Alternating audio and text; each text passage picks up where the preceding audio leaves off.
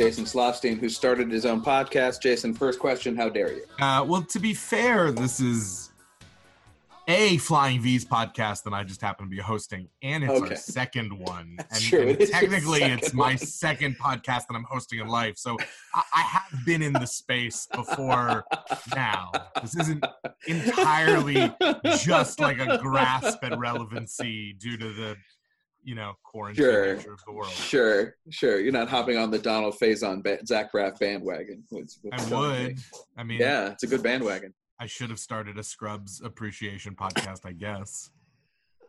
That's a good question. Is it better to, if like, because there's got to be one. I haven't looked, but there's got to be a Scrubs watch along podcast. Are they I'm like sure there's more than one. getting more hits now, or are they suddenly like being pushed out of the market because there can be only one? You know, what is the market now? You know, like It's what is true? That's a super excellent question. on like a larger scale? What is the Right. market? What also, is like what is the market for podcasts? I mean, here's the thing. Still Um, haven't figured uh, that out, have we? It's No, like here's a the- decade.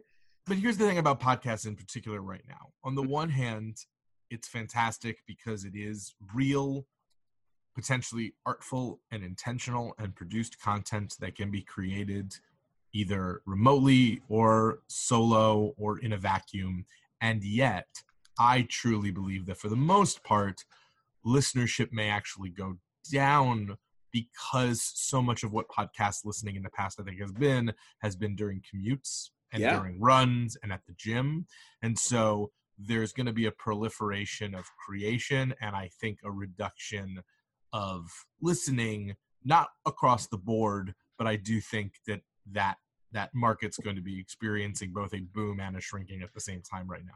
Well, it's true, and it's also that some of the podcasts that are, I mean, all of my podcasts that are dependent on something else, like sports or news, um, So they're in a holding pattern, culture. right? They're in a big holding pattern. They're really trying to figure out what what their podcast even is.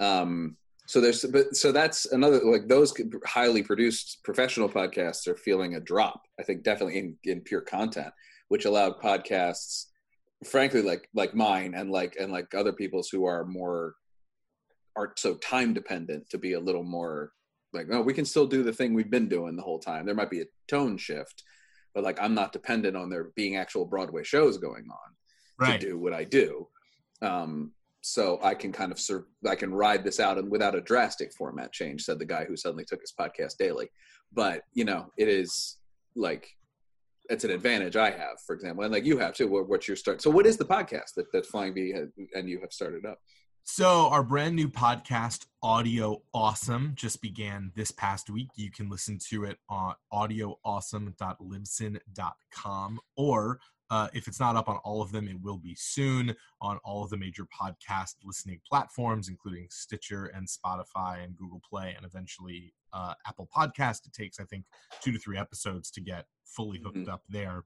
So, this is actually our second podcast that we've put out. The first one is Paperless Pulp, and that is available at flyingv.libsyn.com or through all of your podcast sites. And that is a full season of audio dramas in an anthology format. These are fully produced scripts with full casts, original scores, and sound designs, each exploring a, a different radio play, sort of old school radio play, Orson Welles style. Um, very genre based, but across lots of different genres. So that's available right now, and you can listen to all nine episodes. But this is a totally different podcast, and it's interesting to see how the form is already shifting from its original intention. It- the, the, the start of it was going to be a weekly podcast to explore all things Flying V, and that is still the plan. But at the time, it was going to be almost more like a audio travelogue. I meet a ton of interesting people throughout the week. We have all these different projects going on, everything from gaming to professional wrestling to comics to traditional theater, all the things that are going to be happening far in the future or next week or that we have right now. And the original goal was kind of take a little bit of a of a sampling of everything that was happening to give you you being you Patrick, but you also being the larger listening audience of the original cast. Thank you for supporting. Patreon is there, so go for it.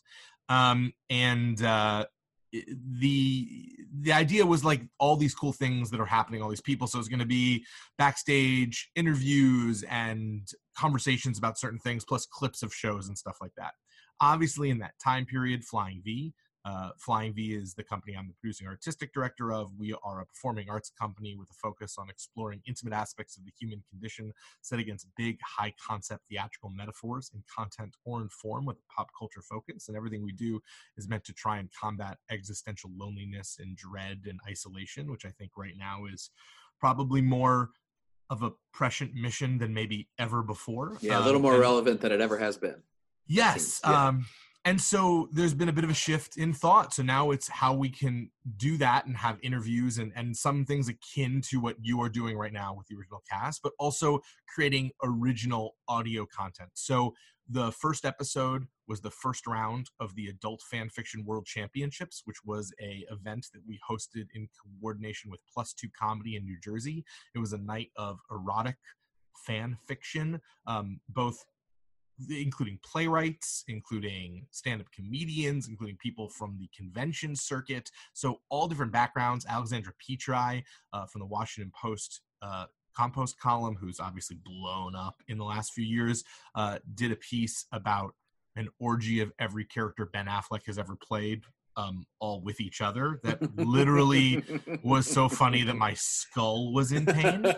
Um, our company member Zach Fernebach did a whole thing about the Great British Bake Off, which I might call the Great British Jack Off. Um, and um, uh, so that was all round one, and that was the first episode. Round two will be coming up this coming week on Thursday. And then going forward, we're going to be creating more original stuff. So, for example, we do pro wrestling.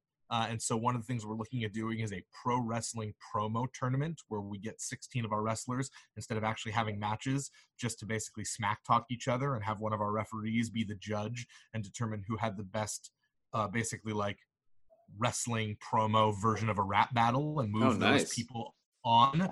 Um, one of our company members writes short stories, and so we're thinking about doing some audio book versions of some of their science fiction short stories. That would be Seamus Sullivan. Um, and I'm really open to other kinds of original audio based content to showcase Flying V's stable of creators and our style, and just to continue to bring weekly intentional art via the audio format, um, in part because everything is going on right now. And I, I do want to make sure that we're providing people um, with something of value and also because part of the purpose of this was to create a regular distribution and a regular conversation with our fans um, in theater as you know at best for the most part if we're doing like main stage traditional full length runs we're doing two or three a year it's like the equivalent of your cousins coming to visit it's sort of it's nice if you see them but if you don't right. ah, whatever mm-hmm. everything else has has like you know with your podcast there's a weekly now daily time that people can can check in and it becomes a part of their routine and a part of their life and it becomes more important the more it becomes a part of people's experience. And that was something we really wanted to explore with flying v and that's where audio awesome came from. Plus being super honest and transparent in the last year as we started to develop all this new programming i think a lot of people were wondering if the uh, identity of the company was shifting towards things like stage combat exclusively or towards wrestling. And it's it's easy to promote that stuff because we know that every two weeks we've got a stage combat class or we did before and every three months we're going to do a pro wrestling show. But we were working on our first podcast for a year before we ever put anything out about it. It's just that no one knew about it. It was all in the background. We have six scripts right now that are all in various stages of development. We wouldn't put out promotional materials for them. We don't even know if they're going to happen. They have to go through extensive rewrites and development processes, but it doesn't mean it's not taking place. With this, we can explore all of the things. Like coming up, we'll have an interview with Tim German, one of our company members, who's writing a play inspired by a superhero who may or may not be like Batman Sure. And may or may not be characters like Robin's. Sure. Um, and and exploring the dynamic of the superhero and sidekick, particularly from a Batman lens, and why he thinks Batman is a boring character, and I think that he's a heathen who is wrong and was raised improperly. But you know, uh, we're, we're going to dive into that for yeah, 20 yeah, minutes. yeah. No, so, get into it. So that so basically audio awesome is your your weekly roundup of all things flying v and and given that we're now spread out that's going to look and sound different but it's still going to be originally created audio, art, and interviews um, and information. That's great, and it's good that you guys were already set up with the sort of infrastructure, having done paperless pulp, to kind Yeah. of like you're ready to ride with uh, with podcasting. Um, and we had planned this before uh, everything changed with the Mhm. coronavirus as well. We actually just delayed it because I kept being like, "What are we going to promote on this week's episode?" And then it turned out the answer was nothing. And Right. until it was sure what was happening, it made sense to postpone. So if anything, this is actually a month behind where we were originally going to be, but um, now we have a more intentional viewpoint of what this show is going to be uh, in particular. Sure. Well, a month behind these days is like two years ahead. So you're doing you're doing really well because Well, you everybody's several months behind at this point. well you, you know me pretty well so like Yeah. i um i'm now this is officially i think if i'm doing my math right three weeks exactly that i've been in the non-grocery quarantine basically Mhm, mhm. um i made a decision not to go to a thing on a sunday three weeks ago um, that really bummed me out. It was obviously the right decision in retrospect. This is before the decision was taken out of her hand, so I had to make it. And it really Right. hurt to, to Mhm. not pursue that opportunity. oh yeah. Uh, so I took like three days of just being really sad. Um, and then on the Wednesday of that week was like, all right, I got to get back to work. Um, and now I absolutely feel three days behind, which is funny, but like I, I do. like I'm like, I'm three days creatively behind where I should and need to be for myself and for Flying V. And so there's been a lot of uh, work to try and, I won't say catch up, but to really intentionally figure out what the priorities for a live entertainment company is during Sure. a time when all of this has been shut down. Sure. I mean, well, it's the thing is like my my my kid's uh, Bobby's teacher really put it best for me. It's a phrase I've been using ever since he said it, which is, you know, we're all kind of building the airplane as we're flying it, and that really feels accurate to me. Is that we are definitely in motion.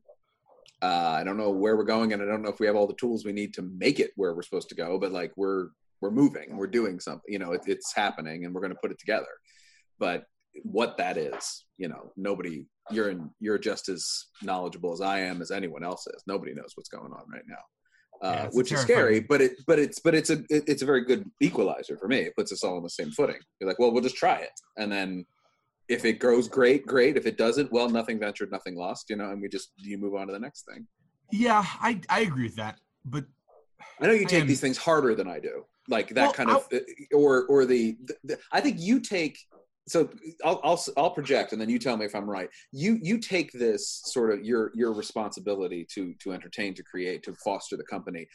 First of all, you have a company, and I don't. But second of all, you take it very personally, and Yes, you want to do right by the people who are working with you and your audience, and you take that very very seriously, which is one of the reasons I love working with you. But I think as a result, you can be kind of hard on yourself about how, like, in moments like this, when you just kind of have to make it up and see like what's going on. yeah, I don't disagree with anything you said. I also think for mm-hmm. me one of the thing is and and, and I want to be clear that I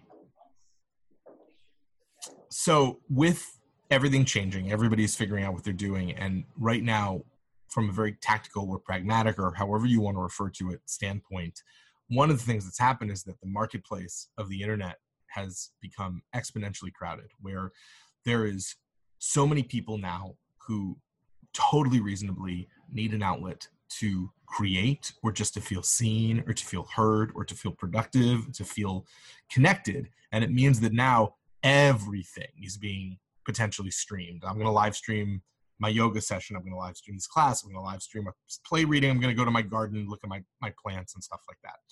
And i think that's all fantastic i'm not knocking that.